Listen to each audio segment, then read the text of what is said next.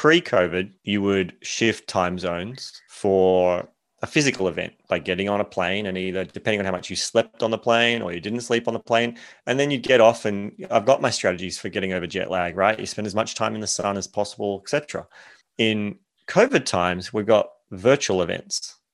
And these virtual events, though, are still run on specific time zones.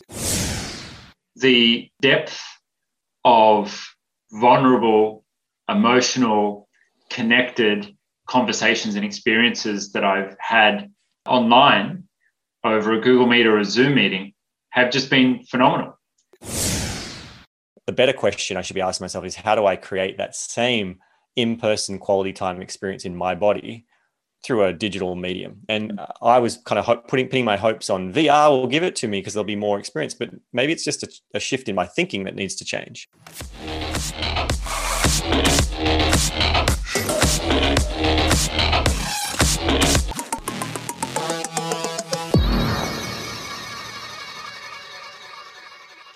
Hey, if you are tuning in for the very first time, this is Entrepreneurs Rising, and I am Carl Taylor, and I'm joined by my incredible co host, Peter Moriarty. And this podcast is all about entrepreneurs rising. Now, what does that mean? It's about rising the tide to lift all boats because both Pete and I have been in business since we were 15 years old. And there may be a few years difference between us, but we got interested in business at a very early age and we've stuck the course. And now in our early 30s, we have achieved a certain level of time freedom and a certain level of income freedom that frankly not all of our peers have and many many people still aspire to and so this podcast is our chance to kind of give back share some of our own experiences the highs the lows some of the journey that got us here as well as sharing about what's happening in just this phase of our life and where we're up to and this episode's a little bit different. This was just me starting a conversation with Pete, telling him about an upcoming event that I'm about to attend. And it kind of got into the shifts that have happened because of COVID. And so, if you're in the events industry, if you're a coach or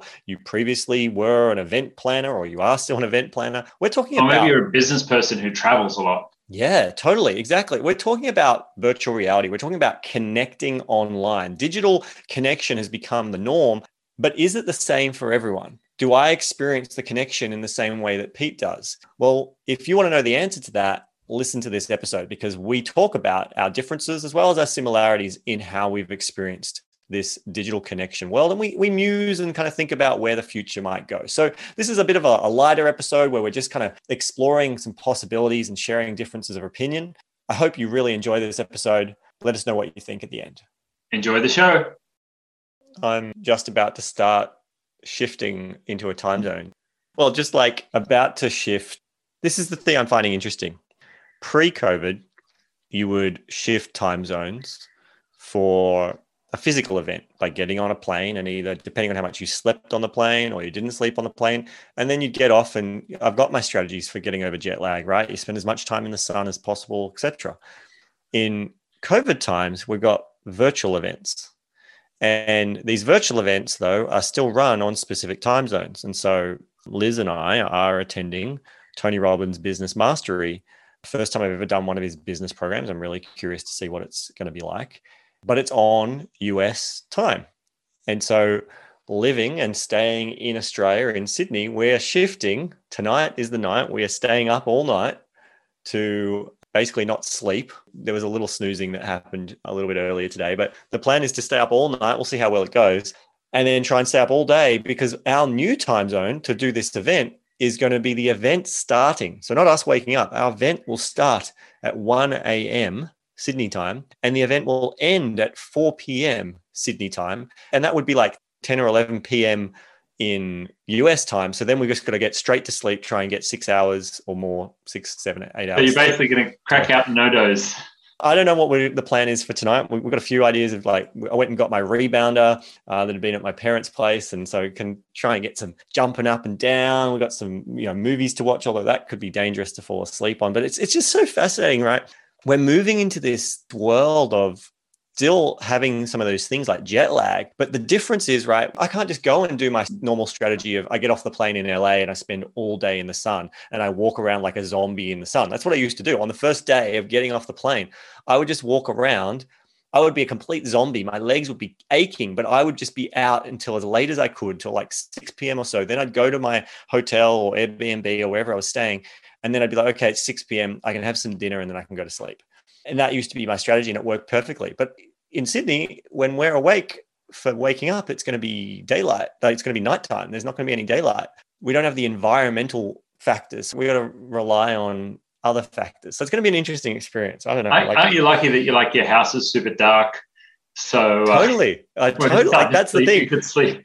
We, you know, we've complained, not complained, that's the wrong word, but we, you know, we've been a little disappointed that this place, when I say we, it's probably more me, disappointed that the place is darker than I would like during the day. It doesn't get a lot of natural light. But the gift of it is for this experience of changing time zone, it's going to be great. We've got the lights on half the time anyway. So it'll be a really interesting experience. And I just wonder though, like, I don't know if you have you played around with VR much, Pete? Like I know I think you were talking of getting a VR unit. I, I have VR for my PlayStation for That's racing. Right. Yeah. So I've got the Oculus Quest, not the Quest 2, not the new one, but I got the Oculus Quest and I got it just as kind of COVID was really in its peak and I was in a um isolation 14 day quarantine thing self at home so i went and bought the quest and thought this is a way to feel like i can get outside i'm really optimistic about where vr technology is going to take us and i think covid in particular is really everyone's jumping in online everyone's needing websites or at least landing pages and everyone's getting on to selling things online and i just really wonder like events like if they can solve the problem with VR, the bigger here's the biggest problem with VR. If you've been in it for too long, the helmet gets heavy. Yeah, right. Yeah, the helmet gets heavy. You're not blinking as much because you've got this screen right in front of your face. Mm. So you don't realize it at the time, but once you take it off, you're a bit like, oh, I've I haven't really been blinking. So if they can solve both of those challenges of like the weight and it's subtle weight. It doesn't feel heavy, but after you've been wearing it for a few hours, your neck's starting to be a bit like, oh, like it's just no longer fun. If they can solve that, I can see travel for business purposes could become very minimal in the future mm. if they can truly solve that. Because Zoom meetings are cool, but a lot of people are getting Zoom fatigue. But imagine joining a Zoom meeting in VR. Imagine just being like, I'm going to put on my headset, I'm going to hang out. And I know Zuckerberg's been trying to paint this picture of this is what the future of VR is. They just haven't quite got us there. The other thing that's really crappy in VR is keyboards. Mm. Like they've gotten a lot better now. You can see your hands in VR, which is amazing. You can actually see your hands, you can see your fingers move. But a lot of the apps don't do keyboards well. They make it really clunky. There's one app, I can't remember what it was now. It was a game, I think, which had like a little floating keyboard in the sky, and that worked beautifully. So if they all just unified the keyboard approach, or they just figure out how to get rid of keyboards, make it brain neural implants. I don't know. So that's I, that's find, it, I find it so fascinating. I mean, what I know, having run IT Genius for about six years now, completely remotely, is you can get a lot done online. Hmm. And you know, previously I was flying over sometimes once a year, sometimes four or five or six times a year to the Philippines, where most of our team are based, and spending time together face to face. And yet, the depth of vulnerable, emotional, connected conversations and experiences that I've had online over a Google Meet or a Zoom meeting have just been phenomenal.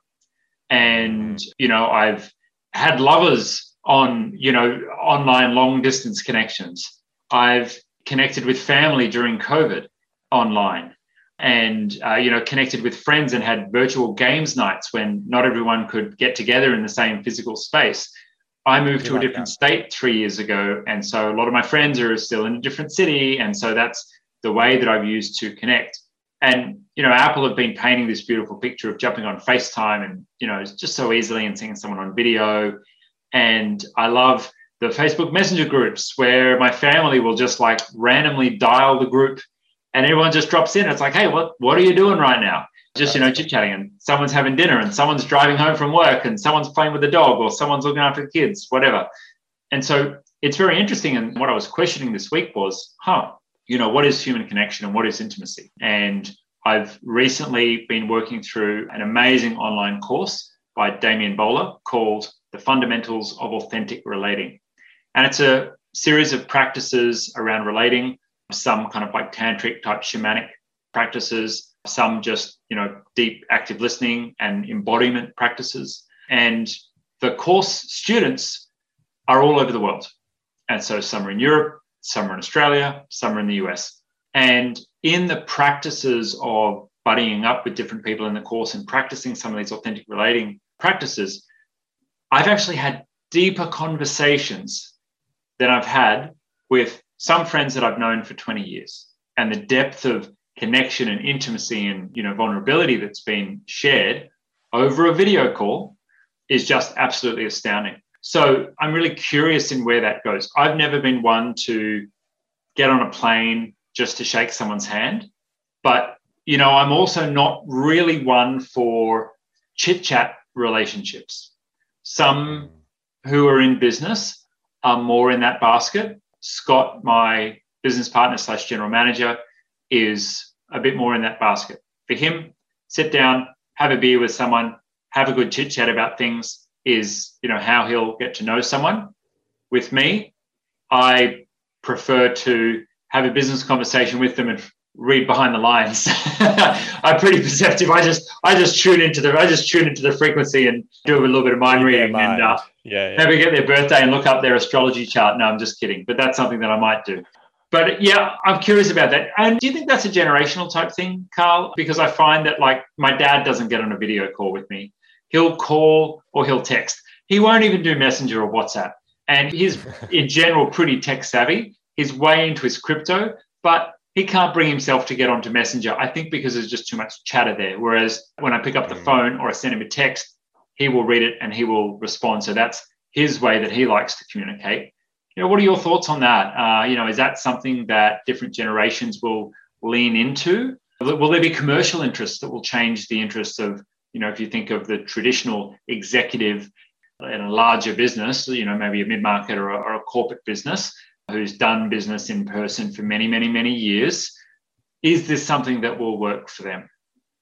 Yeah, I think there's a number of things that play there. I, don't think it's just a generational thing. I think that's a factor for sure. Like, it's the reality of like people who grew up, I even see it in kids today. The kids who have grown up today with TikTok and stuff, like, I'm sure they're out there, but I, haven't seen a kid that doesn't seem to know how to dance. Whereas back in our day, you know, dancing was not cool. If you did dance classes, like you were seen as like a loser.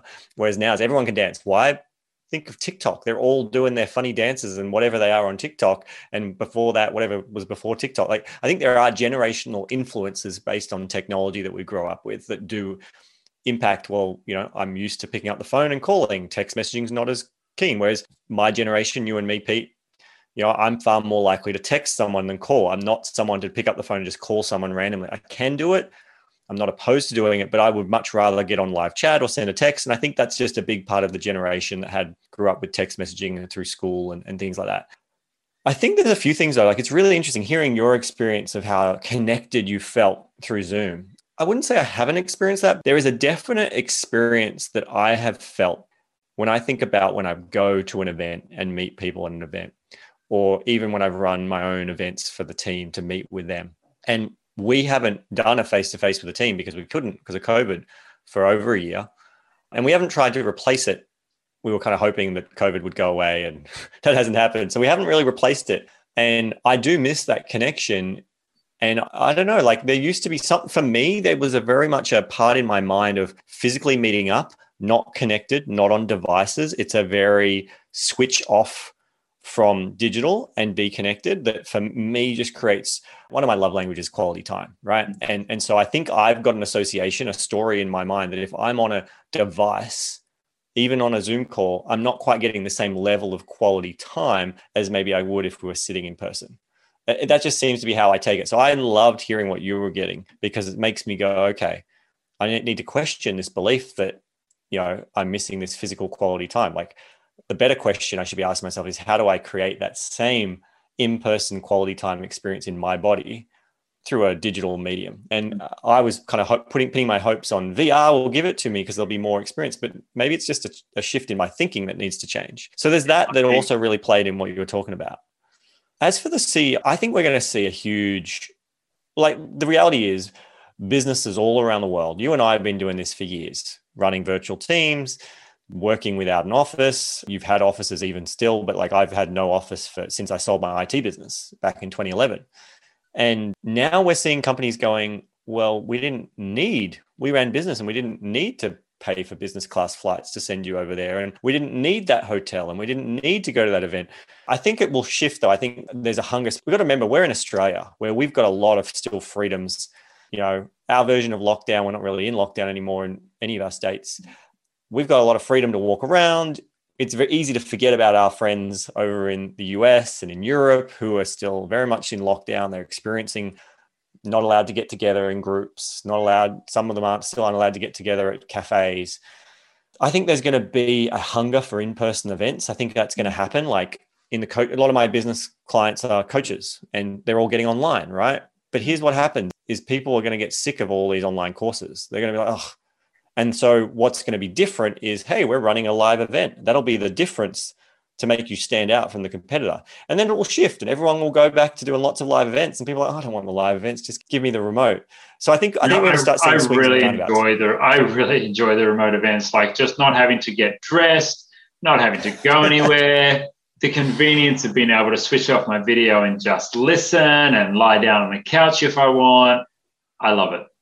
See, my problem is I don't attend virtual events. In my head, I don't link the same importance to a virtual event as I would in person because it is for me it's very much a I am switching off from all other things to be here in this moment with these people at an event.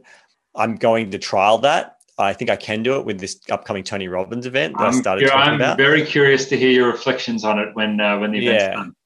But if I think about all my other business events, like I'm part of a business mastermind, I've attended that far less since it's been all remote.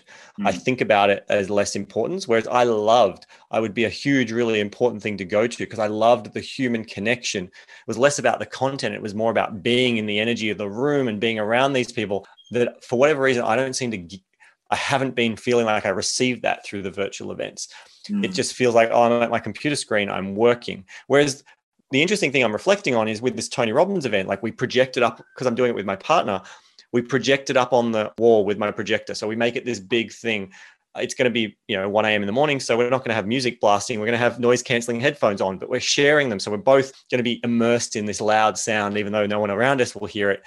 Maybe I need to look at doing that for all these virtual events. There's like set it up like an event that it's not just at my computer desk. I'm mm-hmm. I'm actually experiencing it. And maybe that's if you're an event coordinator, here's something to think about your next virtual event. What if you sent out a pack when I bought my ticket to your event? You sent me the whole pack of here's how to set it up and have a whole home experience. Obviously, that's hard when you know maybe they don't have the same room space. Kids, this is VR. This is what I'm telling you, VR, man. Like, just ship out VR units to everyone. And a friend of mine who did that, they thought VR would be great for their events. They shipped out VR units to all of their clients for their next mastermind but they found that same problem. They could only, it was a gimmick. They kind of got into VR for about an hour or two and played around, and it was fun because they were techie people, were his clients, but they didn't find it was yet at a place where they could run the whole event inside this VR. So we shall see. We'll have to do another VR episode to give you guys an update on how we're going. I think that's it for this one. Thank you so much to the listener for joining. Uh, we would love to know your comments. Drop us a line on any of our socials or head along to the website rising.show, not .com, that's rising.show. And you get access to all the back catalogue of episodes as well as to our social links. If you want to get in touch with us, there is contact options there as well. And if you'd love to leave us a rating, we would love that. Give us five stars if you think we're worth it. Otherwise, give us an honest review, and we are always thankful. Carl, thanks so much for joining yet another episode, man. I love doing these with you. Thanks, man. Great chat.